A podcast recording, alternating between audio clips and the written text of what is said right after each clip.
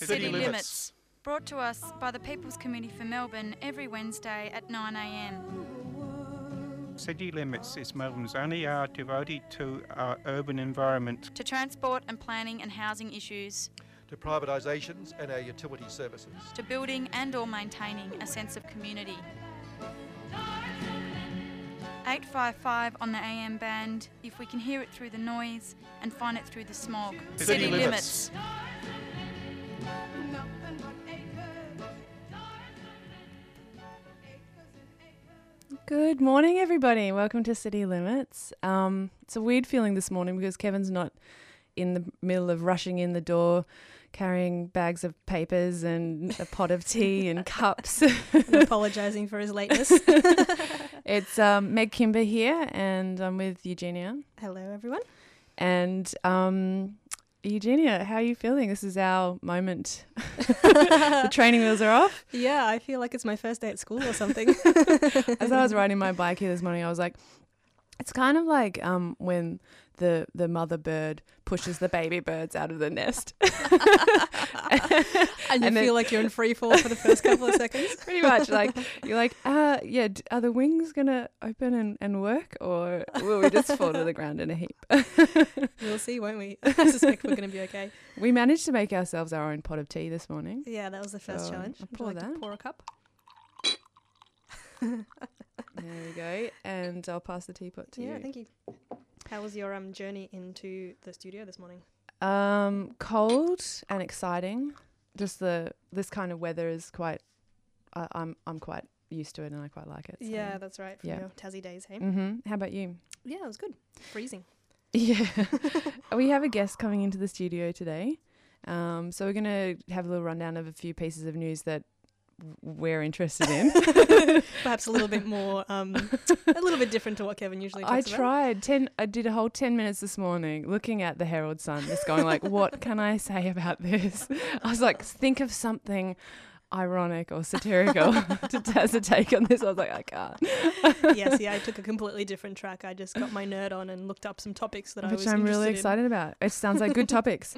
And then about 20 minutes into the show, we've got a guest. Yeah, so Tristan Davies is coming in from the Melbourne Heritage Action Group um, to talk to us about heritage in Melbourne generally and specifically the Campbell Arcade project. hmm Which Mm. is where um, the metro are planning to build a tunnel through. Yeah, so it's that space that connects, it's like the underpass of Flinders Street Station that connects it to sort of De Grave Street. Mm-hmm. And um, the, yeah, the Metro Tunnel station that's going to be built near Flinders Street Mm. is actually going to be connected by a new tunnel to Flinders Street that kind of cuts through Campbell Arcade, if I understand correctly. Mm. So it's a it's a important heritage space that's potentially going to be undergoing a lot of change through that project. So we're going to hear all about that and how it affects the small businesses that are in there currently. Sounds good. And I didn't know that there was such a thing as Heritage Action Melbourne. Mm. And so we could maybe quiz Yeah. Tristan on that a little bit. Yeah, as let's well. find out what they do and see if people can get can get involved. Yeah. So what have we got for news? Yeah. So um, my first exciting piece of news it is that is technology related and transport related. Nice. So this Melbourne group is apparently developing an app that will help people to find parking in the CBD. Mm, people who drive. Yeah, people who drive What? into the CBD are a strange breed, I know. Um, but the theory is that that will help reduce congestion generally in the CBD because you know Yep. they reckon people while people are circling looking for parks, it Yeah. actually adds incrementally to the Yeah. to the congestion, as you can imagine. Yep. So um, yeah, the the really interesting thing to me is that it's using data that the Melbourne City Council has made available very recently, late last year. So they just Ah. release basically a whole bunch of raw information from the um, from sensors that they build into the ground of the parking spaces around the CBD. Ah, which they usually use to give people parking tickets. I assume I so. don't I don't know. Yeah, we'll have to look Ah. into that a bit more. But yeah, there's Okay. four thousand three hundred of them embedded in the in the concrete Interesting. around the CBD. Isn't that fascinating? I didn't know that. Mm, no, neither. And so they usually have kept that to themselves, and now they're making it open to people. Yeah, exactly. And so there's a um, I think there's a group from Melbourne Uni who's using that to develop the app now.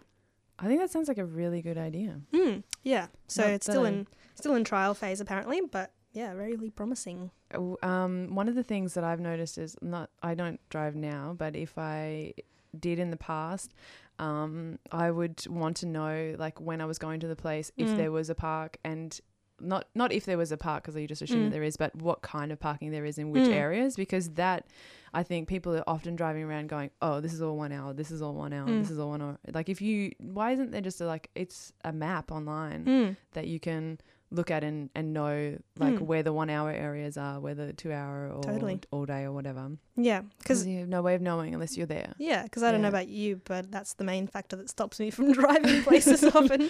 That I hate parking and I hate looking for parks. I often feel like by the time I I circle around a couple of times and find somewhere, I might as well just ride my bike and get there faster. Absolutely. Yeah, yeah, Yeah. yeah. By the time you find a parker, usually you're just like, i- if you've driven to try to save time, Yeah. you're definitely still going to be late.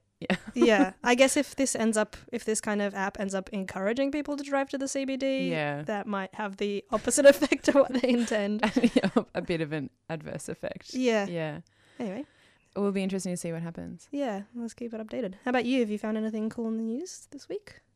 Um, well, it might not come as a surprise to people that I actually just don't read the paper, which is why every time Kevin's like, and what about this news? I'm like, wait, what? um, but The Age has, here's the sound of rustling paper that we're used to. Um, the Age has a little bit about Victoria's housing prices, which is really no surprise to anybody, Mm. you know, Who lives here? who lives here or anywhere in Australia Mm. even in Hobart, which is my hometown where I moved from last year, um, apparently housing prices in Hobart are worse than Sydney. I think per like in relation to what the average income is, Right. and they're facing a lot of housing insecurity, right. um, a- a lack of housing vacancies, and just the cost of of houses are are huge, and that means Yeah, that the right. cost of rent is like beyond what most people can afford there. Mm. So apparently, th- um, ha- ha- they have one of the highest rates of people without secure housing. Mm. Um, That's interesting. I had yeah, no idea. yeah.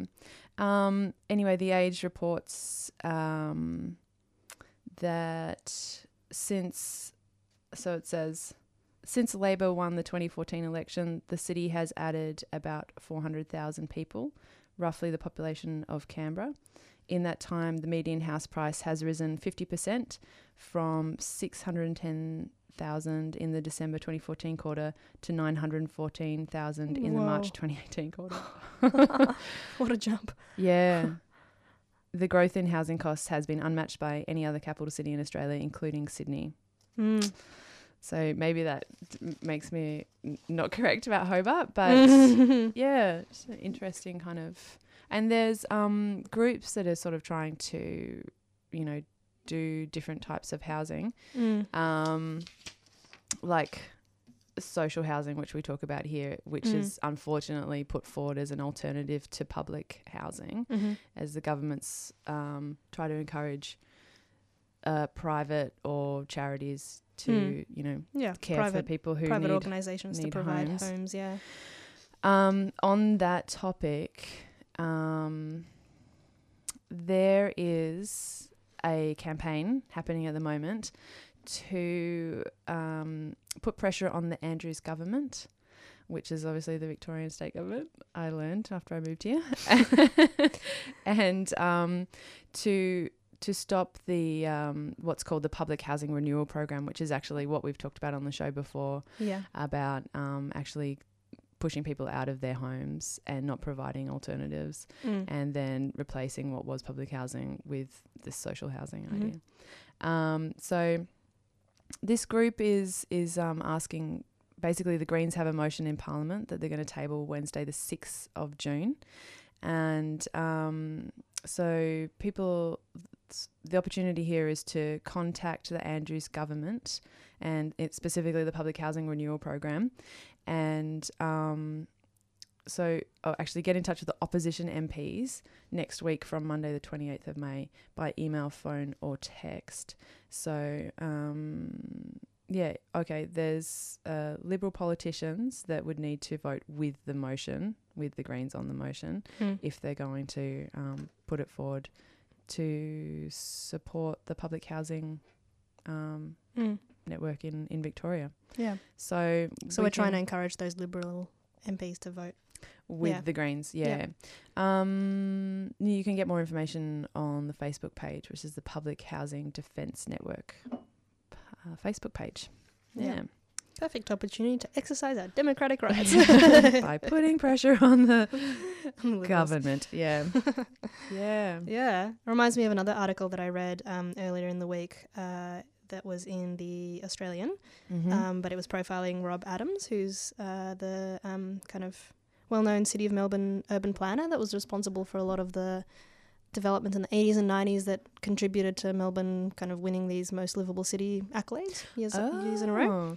And he's a Melbourne person? Like He Yeah. lives in Melbourne? Yeah, Yep. he, he was the head of urban planning at the City of Melbourne. Ah. And so he's just um, he's just talking about those kind of housing dynamics and uh, how the um, the sprawling nature of Melbourne's urban planning or lack of planning Yep. um, is having such negative effects. So Yeah. he's saying that um, uh, every indication uh, is that all the symptoms Melbourne is getting around family violence, poor health, obesity, extended hours of travel to work are all symptoms of a city that has grown too big at too low density.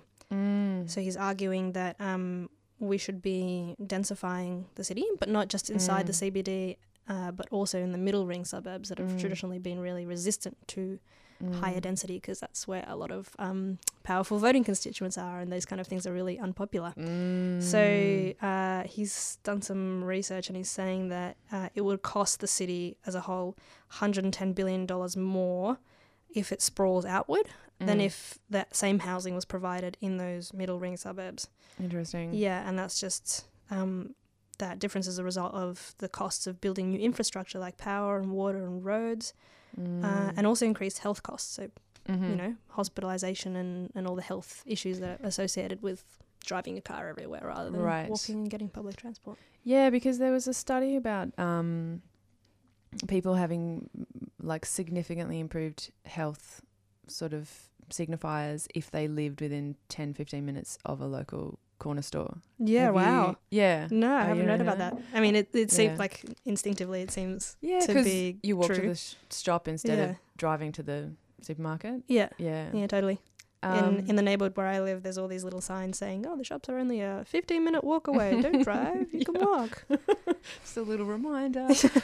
um, yeah, um, it's interesting how different planners look at this issue of density Mm. um, because um, David Holmgren, who's the permaculture um, guru, Mm. has done a has like recently put out a book um retrofitting s- Suburbia? suburbia Mm. yeah where he kind of like argues sort of against d- density but Mm. for s- sort of decentralizing lives so Mm. instead of the suburbs being these places where people sleep Mhm. and then wake up take a car or, or best case scenario take public transport to the cbd Mhm. basically and spend eight hours or nine hours there and then come home Mm. that like suburb suburbs have all this usable land because most of the houses are like in amongst this sprawl Mm. where you have like a block of land as big as your house behind your house Mm. and a nature strip out the front of your house which is half that size again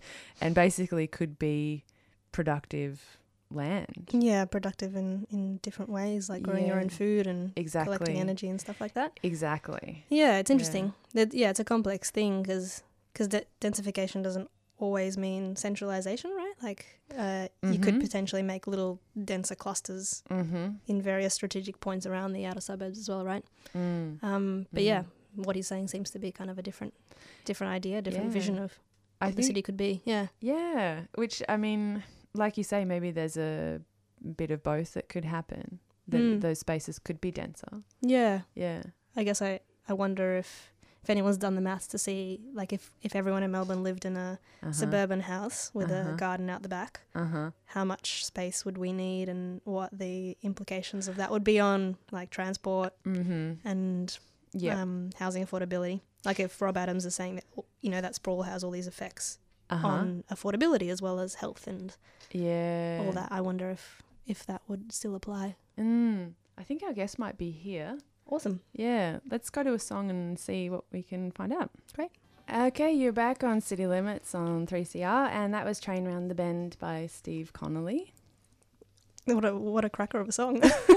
Actually, I was trying to play Traveling Man by Christina Green, but it wouldn't play, so I had to go to the next song on the list. But I was trying to play Traveling Man in honor of Kevin. I know he's listening, and he's probably, I'm just imagining, he actually said he's going to spend all day in bed, but I bet he's probably out I just bet he's traveling listening. around. Yeah, No, having a nice, relaxing day. Cool. So uh, we're about to talk to Tristan Davies, who is in the studio with us, and Tristan's the president of Melbourne Heritage Action Group. Hi, Tristan. Morning, how are you? Good. Thanks. How are you? Thanks for coming in. Yeah, thank you. Thanks for having us. Yeah. Cool. It's really good to have you here. Um, so, you, so tell us a little bit about Melbourne Heritage Action Group. What do you guys do? Um, well, the group really started um, in the fight against Lonsdale House, which was a building being demolished for the Emporium Shopping Mall about 10 years ago. Um, Oh, I guess that didn't Oh, work. didn't, didn't go so well, no. But um, it was really shocking because it was a heritage listed building and no one seemed to care, basically. Oh. And all these layers of development and government and, you know, Yeah. Um, the other issue was really in a lot of suburbs around Melbourne, you do have a lot of residence groups, you know, old ladies that'll argue about every de- little development, trees knocked down, or a house, whatever it is. Um, but the city of Melbourne, in a way, is kind of owned by everyone in the community, but there's no one specifically living there that was long term enough to, you know, be keeping an eye on things. Mm, Yeah, So okay. we started that group up um, with that idea of looking specifically at the CBD and heritage and this really diverse, like, sort of heritage that belongs to everyone in Victoria, really, Yeah. um, because of how the city's developed. Yeah. So, so is the idea that the group helps kind of block development that's um, that sort of threatens to destroy heritage. Yeah, well, um, you know, you know how capitalism works. Um, blocking things isn't always possible, but we try to. Yeah, basically raising media awareness. We had a particularly big social presence, social media presence, and media presence back then. Also because of the age of most of our group. Um, Oh. Uh-huh. I think before then there was a real sort of idea that heritage advocacy was.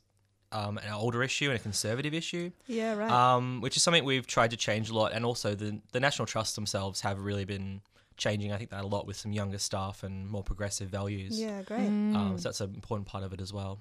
Was there previously a kind of um, a, it was con- sort of conceptualized like heritage, um, like maintaining heritage was this kind of stuffy thing where if you wanted to do anything, the heritage um, group would be on you and they'd be like, you can't do this, you can't change a window or whatever. Is that sort of the Yeah, I think like- that's actually still a perception that's Okay. um, being fought, particularly uh, less so in the CBD, but definitely in neighborhoods and things. People think Mm. a heritage listed house means Mm-hmm. trouble basically? can't- Yeah. you know, wash your windows. Um, like we had this problem. Well, um, the group in I believe it was Bo Morris recently when the council backed off on a uh, listing of various modernist houses from the 50s and 60s, just because owners Mm. thought if this has a heritage overlay, it means we can't sell it and it's going to be Mm. falling apart. Mm. Um, But of course, heritage definitely doesn't mean that, except in very rare circumstances. Yeah. And so the Heritage Action Group focuses just on the city of Melbourne. Yeah, um, Right. particularly the CBD, Central Business Yeah. District, and like bits of the outskirts, like South Bank, we help out on some issues there. Nice. um, collaborating with people like the South Bank Residents Group and other interested groups like that. This is a really good point that because the people who live in the CBD, like it's not really an area where people usually live, but some people do, I guess. And Yeah, it's very transient. I mean, th- there are a small amount of people that have lived there since the 90s that have that community. Mm. Um, on the other hand, though, it's mostly sort of students that are living short term or various short term professional people. Mm. Um, so, most of the people that do live in the city centre that I've talked to are very supportive of us and they're usually more long term types um, that own property there. Mm. But yeah, generally, yeah, it's because it's such a mixture of offices and commercial. mm, and how much of the work that you guys do is um, private, h- like housing type heritage issues, and how much is like businesses that are. Uh, very much businesses, Yeah. or more specifically, the issues we're facing are generally developers um, who buy a building and then Want to knock it down. want to knock it down. Yeah. Mm. And so, what are the um, what are some of the values of preserving that heritage? In terms of what's good about it, Yeah, like why do you guys think it's important Um, to keep those? so buildings? many, so many things really. Um, I mean, besides obviously the aesthetic of living in a city, and um, we could talk for hours about how the aesthetics of your street state make your psycho- psychological state, I suppose. Mm. Mm. Um, so there is that aspect. There's the aspect of history. I think Melbourne has a very rich history, um, despite a short history. I think Um, you know, the modern s- history of Melbourne is quite complex um, on different layers. Um, there's also just like the fact that it's part of living in a modern city. It's not just about keeping the odd pretty landmark here and there as a museum piece. It's really about how we live in a city. Mm. Um, specifically in Melbourne, it's having these small spaces, um, warehouse spaces, you know, little precincts that make really interesting communities and businesses possible. Mm. Yeah. It's a really good point. And um, one of the issues that we mentioned that we were going to talk about today was the Campbell Arcade. Yeah, How have you that's- guys been involved with that? Well, that's a perfect example of that. Um, we essentially got involved by um, finding it in the plans. We, I think it was me that found that buried um, in the documents that they wanted to knock it down. Um, where previously they'd made it quite clear what they were doing, and to be fair to the Metro Authority, they have been fairly transparent, although not.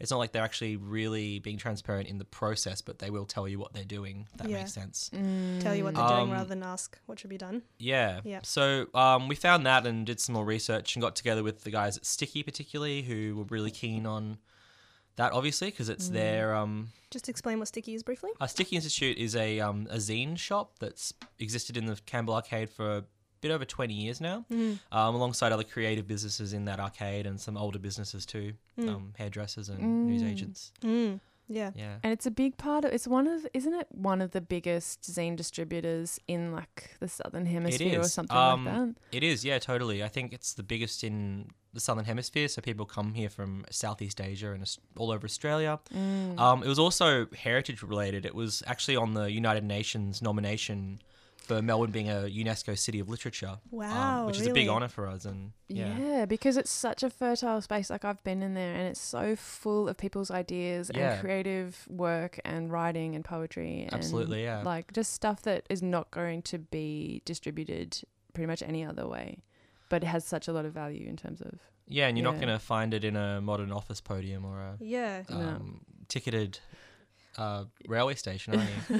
what, what do you think it, it is about that kind of space in Campbell Arcade that allows those creative, unusual businesses to thrive there? Is it cheap rent? Yeah. Maybe I It's don't partly know. cheap rent. It is a bit Yeah. smelly down there. They don't always, um, uh, I think it'd be it'd be great to have um, you know uh, Luke from Sticky and others uh, weighing in on that. But I think yeah, it Yeah. is that cheap rent. It's the historical character. Yeah. You know these types of businesses like that. They love the old bricks and the Art Deco Yeah. columns and all those types of attributes. That sort of surrounding that make a really great space. Yeah. And is the Campbell Arcade itself heritage listed? That's the other thing. It is Yeah. on the Victorian Heritage Register, um, Okay. alongside Flinders Street Station, so it should have the highest level of protection. It shouldn't be touched. Yeah. It's one of those cases where most buildings in the CBD and in general in Melbourne are on a local planning scheme, so you know keep the front half and do some changes. That's fine, um, as long as it's you know um, in keeping with various attributes you want. But um, the state heritage list sh- really should be for things that we keep intact. It's like the block arcade, and it's like those big. Very Mm. intact historic um, places, which the Campbell Arcade is one of. Yeah, because you can't. I mean, you can't really keep a facade of the Campbell Arcade. It is No, and the arcade. the yeah. the plan is to essentially knock down half of it, which is bad enough because it's a it's an arcade. It has Mm. two sides, um, and you know putting ticket barriers in this place. It's been also a social um, meeting place Yeah. for decades, and that's Because it's a public space, right? You can go in there Yeah. without buying a ticket. Yeah. Well, yeah, at least in terms of yeah, I don't know about the legality of public versus private, Yeah. but it's definitely a public space. accessible. Yeah. Um, and that's that's the other issue really is that cultural heritage hasn't been on the radar. It's been academic views of oh this building has a Renaissance revival style that's perfectly intact, therefore it's fine. Or cases like the Palace Theatre, for instance, where it had three different styles overlapping, that was basically trashed by heritage experts because of that reason Yeah. Right. ignoring the cultural aspect and the significance of people's experiences. Mm. Um, so that's like a that's a really big issue where and other groups like the National Trust are fighting about at the moment. Mm. And what do you guys uh, at this m- at this point? Where is the uh, the progression of this movement to kind of like change the Campbell Arcade, demolish it, and put a, a tunnel through it? Is it going to happen? Um, I'm not sure at this stage. It, it's one of Yeah. these things where they I did say it was transparent in what they say they're going to do or what they say. Oh, we might change our mind. You know, it's like Mm. they pretty much have it set in stone. Um, so there haven't there hasn't been a lot of movement on that recently. I believe Sticky's been talking to them about them sort of placating them with um, other places to relocate to. Yep. Um, but this is quite a long process. I don't believe they're going to have any decisions, and there's all these engineering uh, issues which they hadn't actually addressed um, beforehand. Um, I believe actually when I went in with the guy from Sticky, we found an entire build uh, sort of room behind with plant equipment and things that weren't on their drawings. So Mm. um, Wow. I'm not sure exactly how long the process is. It's especially at state government level, it's often just closed doors decisions are made. Yeah, and I think that's one of the big things, isn't it, about kind of um, uh, ha- getting the input from the people who are going to be affected. Yeah. And I, I think a lot of the problems with people when they lose trust in these processes is because the consultation, the idea of consultation, doesn't happen in in practice. Totally. It's Yeah. Hmm. Mm. um it's the same with the Queen Victoria market in a lot of ways. Um Yeah. whether you're for or against that, the way the consultation was handled was essentially like I, I literally went to a meeting where all these heritage professionals and like advocators and people who lived at the mark for 50 60 years were put in a room and said um, look we have some pictures here we're going to pin them up on the wall so you can share your um, thoughts on it was like a kindergarten exercise and that's that's sort of yeah that's sort of where consultation is for the most part you can object to things if you know the language but Mm. that's not it that's not easy either i i don't even know the language after doing it for years fully Mm. um, so yeah there is that aspect for sure where consultation just means we're doing this and you're going to feel a bit better about it maybe Mm, Do you want picture A or picture B? Yeah. Like you can choose between like Yeah. blue, a blue shed or a pink shed. Or Yeah. whatever. This Yeah. is what this is what we've done. If you really hate it, tell us now. Rather than what do Yeah. you want to do in this place? and then a very nicely worded paragraph explaining why you're wrong yeah, um, which was probably pre pre-made yeah, totally. And then what happens as a result of those consultations, obviously, is anyone's Yeah. guess. I mean, that's that's hard as well because you can't always. Um, with these issues, it can't just be about popularism. You know, um, there needs to be some kind of decision by professionals and Mm. Yeah. people at different levels of government. But of course, yeah, it's a balancing act which some governments get right, some pat- you know particular issues it gets right. Sometimes that's not. Do you know Do you know anything about the um, like the legal structure around this? Does the state of Victoria have anything in place saying, you know, for really huge important projects like the Metro Tunnel or the Queen Vic Market, is there an obligation for them to consult people who Um, are affected?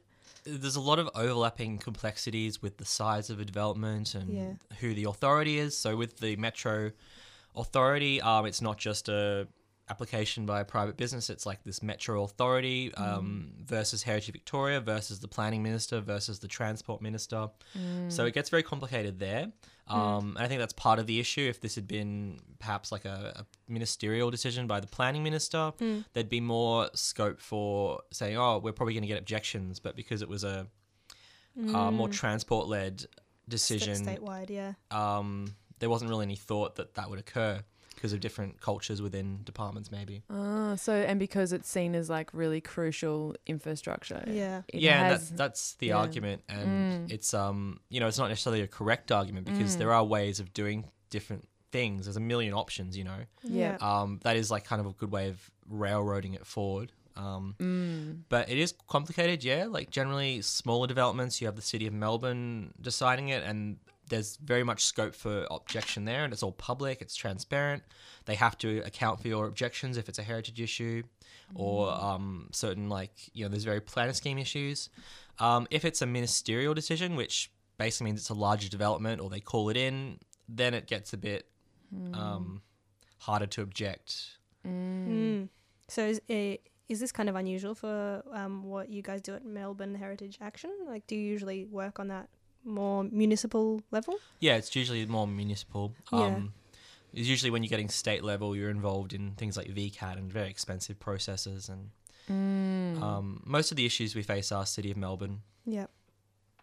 What exactly is the um, way that you work with people? Do they get in touch with you, or do you guys sort of like keep your ear to the ground about kind of um, things that are happening in the city of Melbourne that might be of interest to you? Yeah, it's mostly I was like looking at maps and checking the planning scheme every week because you can get emails out that tell you.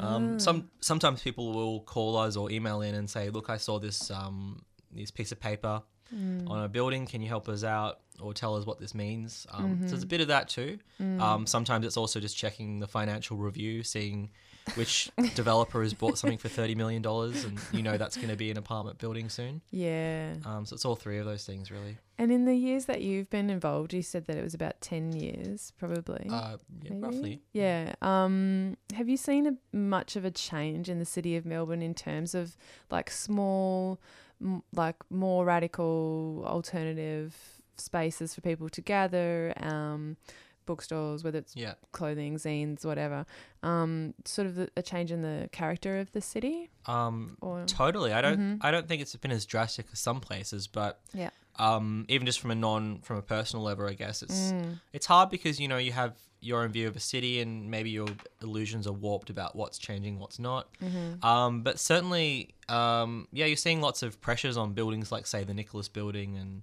Which Um, one's that? the Nicholas Building on Flinders Lane in Swanson. It's full of artist studios and Oh. the Mm. rents are going up. Um, you have cases, I guess, like lots of smaller clubs closing down. Hmm. Mm. Um, things like the Theosophical Society on Russell Street. yeah, I was which going to is- mention that. Mm.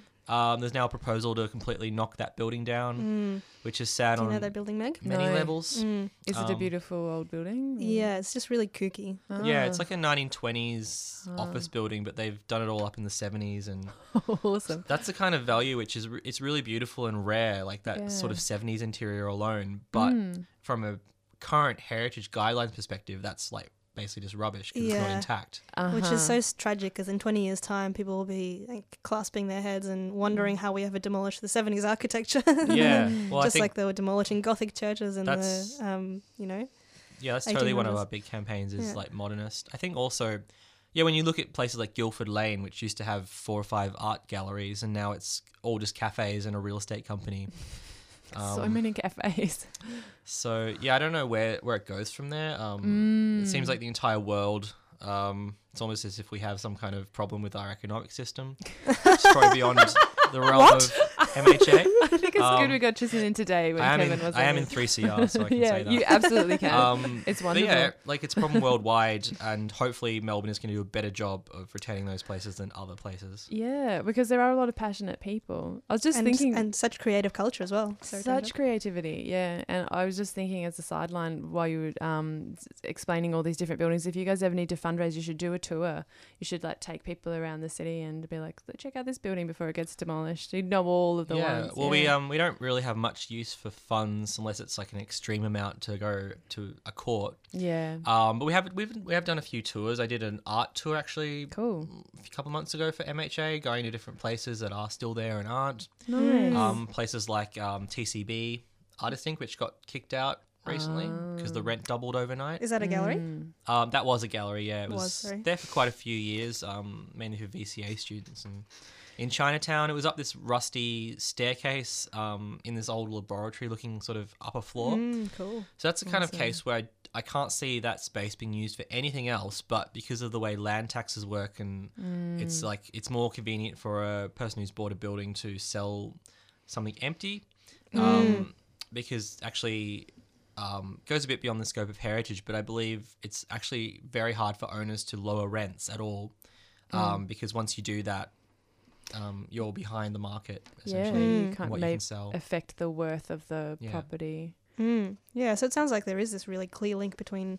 having older spaces, heritage spaces, and having really creative businesses in the Completely, city. yeah. Mm. And I Yeah. think a lot of people don't realize that until they look around them and they're in this old building and it hits them. Yeah. Mm. Yeah, well, I guess it would be extremely sad if Melbourne's kind of creative culture suffered from a lack of heritage protection. Do you Mm. know any cities that have um, managed that really well Uh, off the top of your head? not off the top of my head, no. Um, they're generally cities that just um, go through periods of boom and bust. I mean, the reason Melbourne has that in the city centre itself is because of our economy in the Yeah. 80s and 90s was pretty much gone in the manufacturing districts like Flinders Lane. Hmm. Mm. So it is this kind of like cycle. I think Melbourne being called the world's most livable city is not helping um, because it just it just attracts you know um, prices going up really Yeah. Yeah, it's So- ironic that.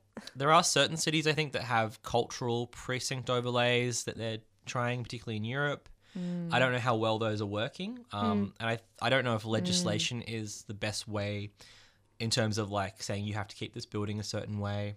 Mm. Hmm. Um, but I do actually think that heritage legislation, in a sense, does that because if, for instance, you heritage list a theatre, there's only a few uses for a theatre, right? If you have Yeah. to keep the stage intact. Yeah, that's a really good point. Um, let's just take a little break. We'll have a couple of uh, community service announcements and we'll come back and maybe we'll be able to ask you about the Apple store going into Fed Square if you have Oh, any thoughts on sure. that. All right, Yeah. cool. 3CR Radiothon 2018 Fight for Your Mic. The 3CR annual Radiothon fundraiser is almost here. From June the 4th to the 17th, we're asking you to help us stay on air by making a generous donation. Any amount you can afford makes a big difference, and all donations over $2 are tax deductible. To donate, call 03 8419 or donate online at 3cr.org.au. 3CR Radiothon 2018. Fight for your mic.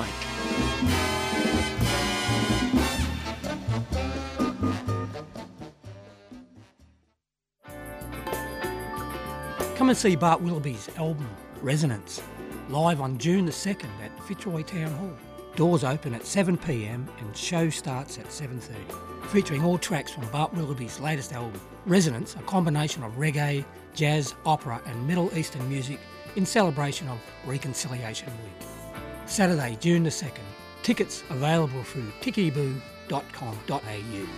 Check out our Facebook page or website for further details a 3CR supporter.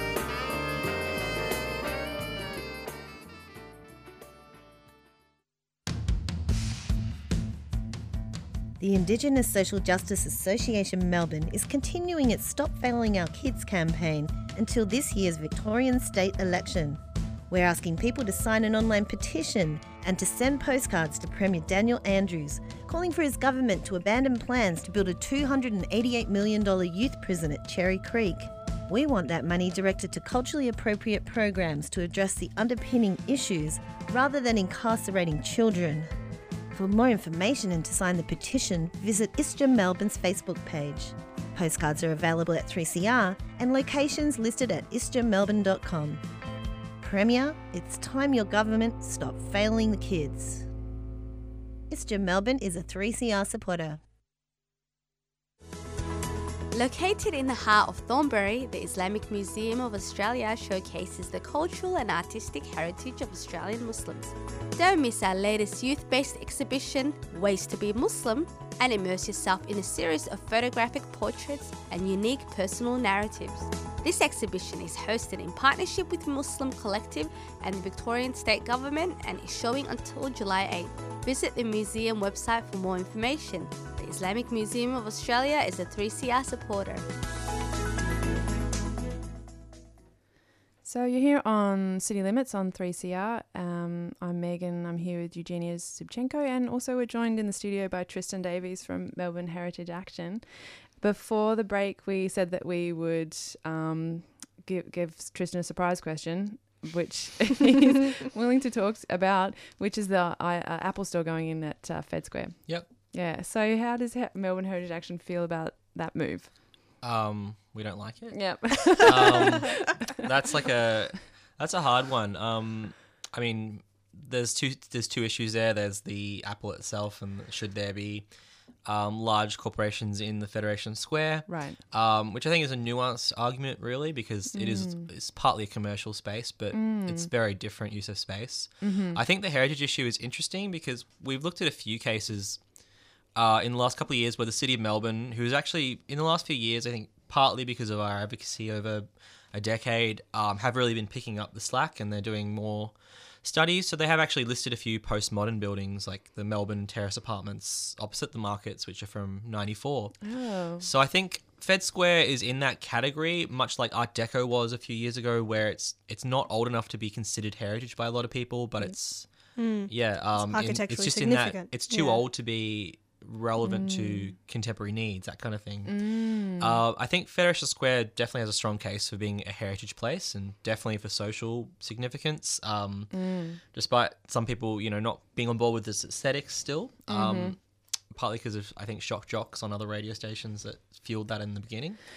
yeah, Um, because in the beginning it was a kind of a contentious Yeah. design. Very contentious. It was Yeah. voted the ugliest building in the city, but I believe just a couple of years ago, it was there was another poll and it was voted as the most valued um, Mm. contemporary space in Australia. Is there any kind of legislative protection for cultural s- spaces? No, Okay, so there is for the heritage aspect, but not for the cultural heritage. no, and um, cultural heritage should fall under heritage. Like for instance, at a state level, there is one mechanism for listing which is cultural, but it has to be applied in the context of other things like architecture. Right. Um, so the city of Melbourne now, in their recent, the way they're looking at bi- listing new buildings and things, are actually taking a lot of cultural um, significance into effect. At least the the people doing the studies. Uh, mm, Um, they're also looking more at Aboriginal cultural significance Which is in really the built important. Mm-hmm. landscape at the moment. Yep.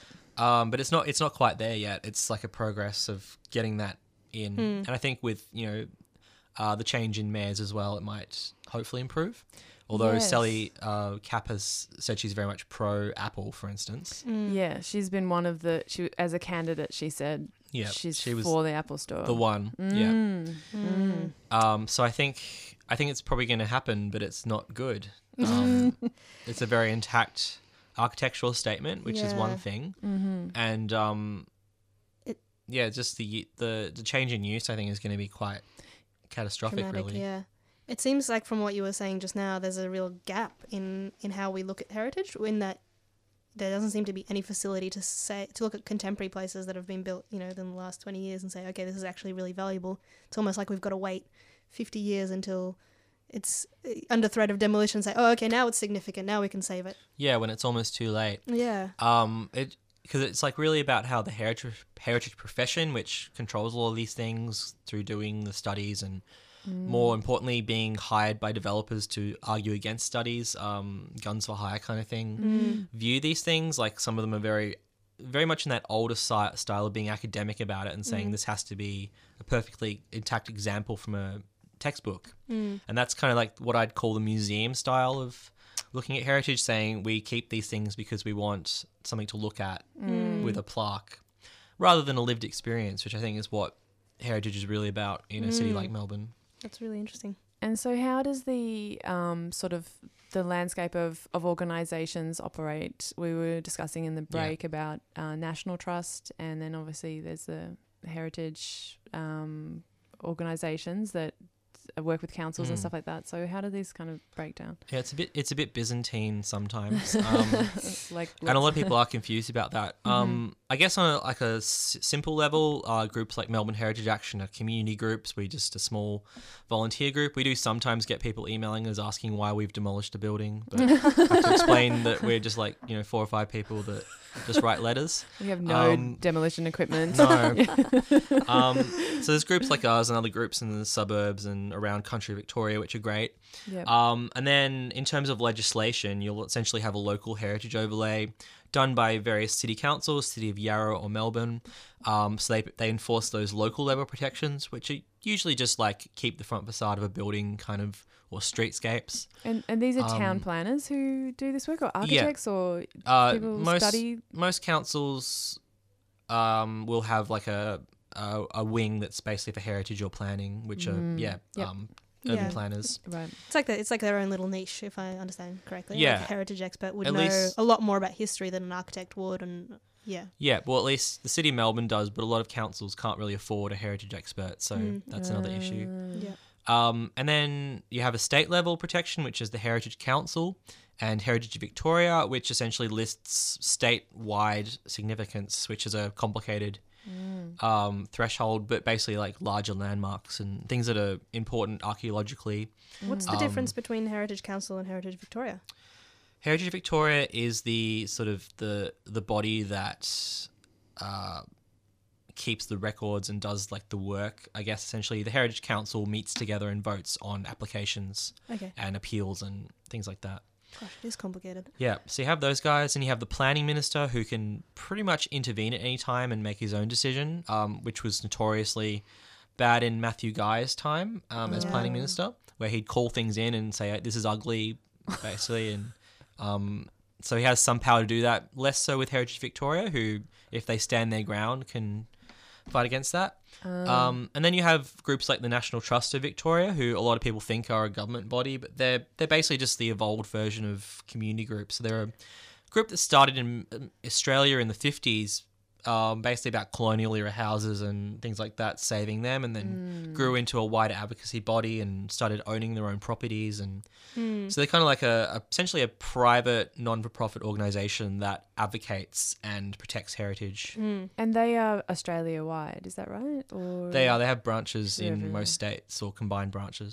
Mm. Um, they do have some ability where I think if th- with certain heritage council decisions and things, they have to be notified or asked for their opinion.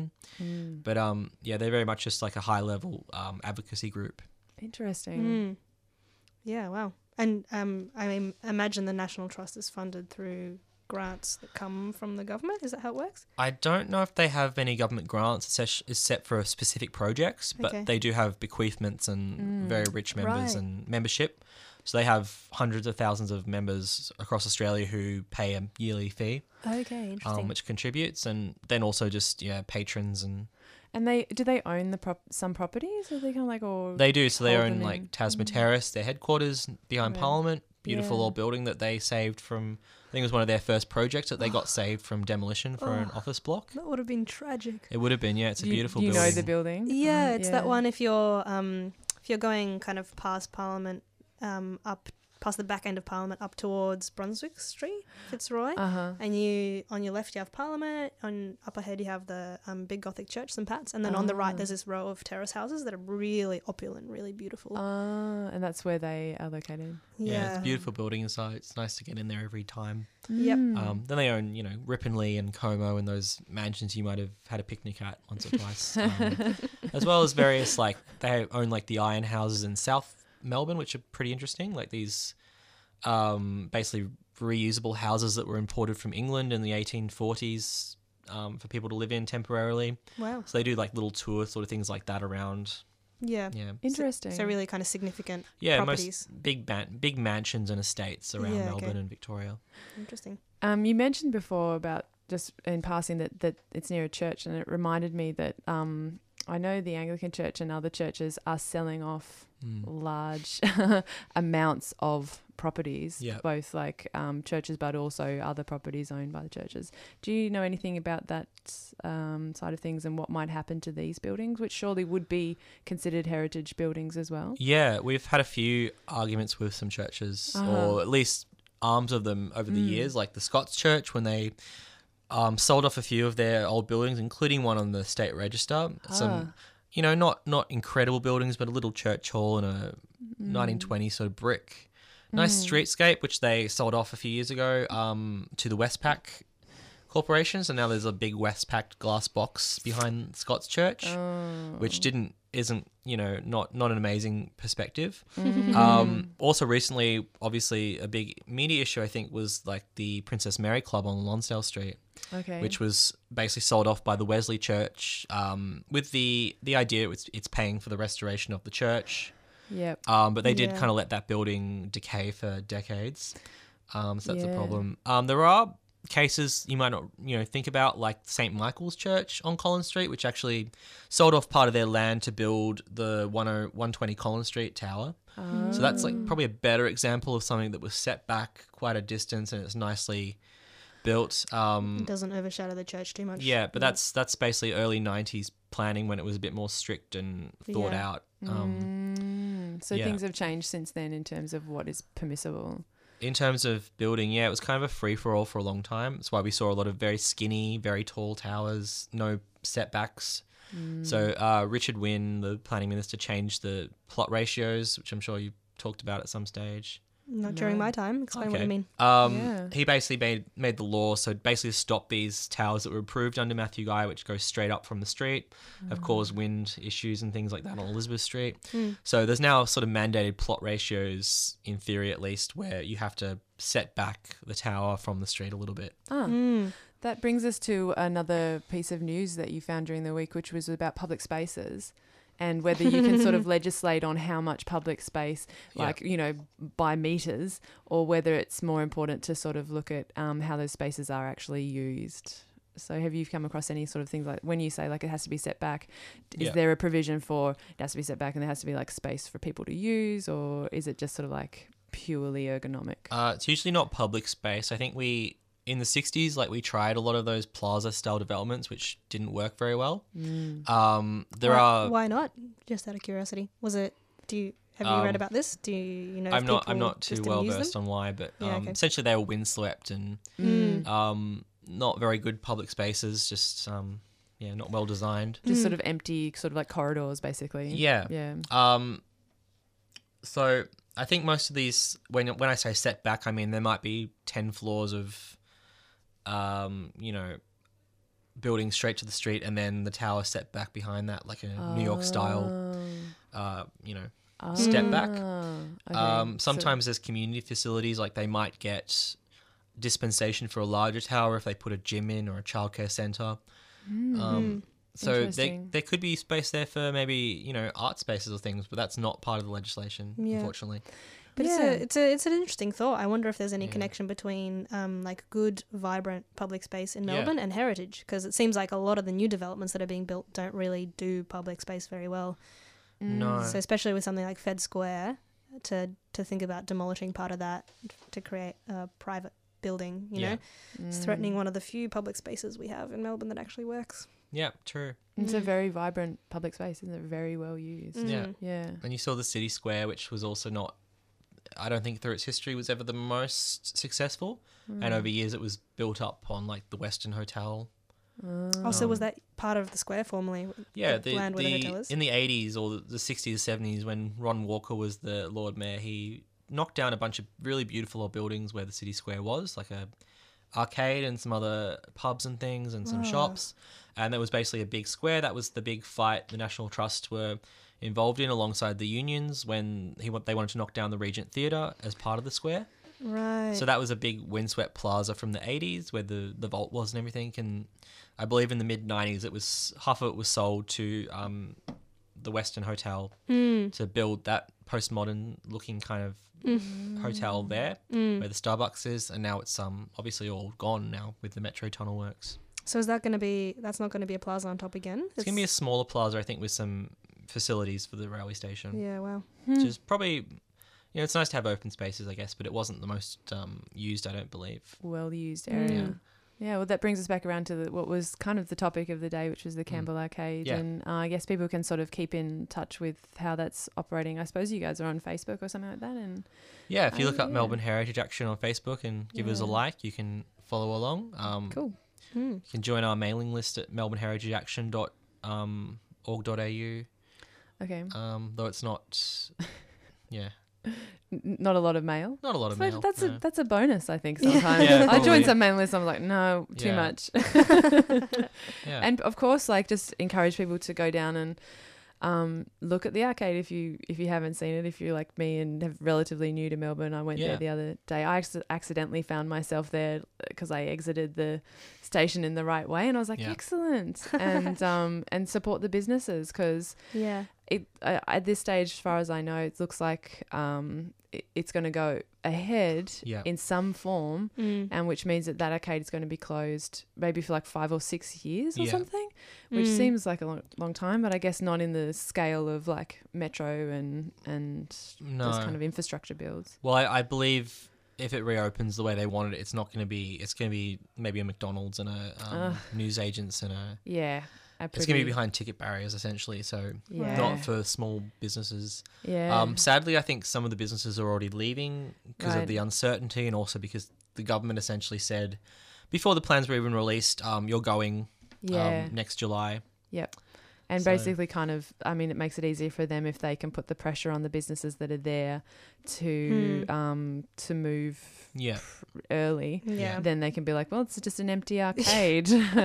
But um, I think if we can support those businesses, it's good because there's a lot of creative businesses, a lot of kind of like creative community spaces, and and p- people who've been there a really long time facing uncertainty. And that's that's true across the whole city. You got to yeah. support Mm. Small local business, things. Yeah. Um, it's not always enough when you're facing multi-million dollar businesses and Uh-huh. developments and rising rents and things like that that can't really be controlled Yep. that easily. Yeah. Um, but yeah, absolutely, you got to explore and yeah, just have a think. Maybe next time you're in your favorite bookshop or cafe or Mm. um, whatever niche thing it is, like have a look up at the ceiling and maybe you'll be in a nice old building. And, Oh. yeah, think more Beautiful. about On that note, lovely. Thank you for coming in today. that. Uh, thank you. Yeah, Thanks so thanks much for for having some- me. Cool. Well, we'll see you all next week, and Kevin will be back. Yeah. Yeah. see you, if everyone. he's happy with how we've gone, then he'll return, I guess. Gold star for us, maybe. cool. See ya.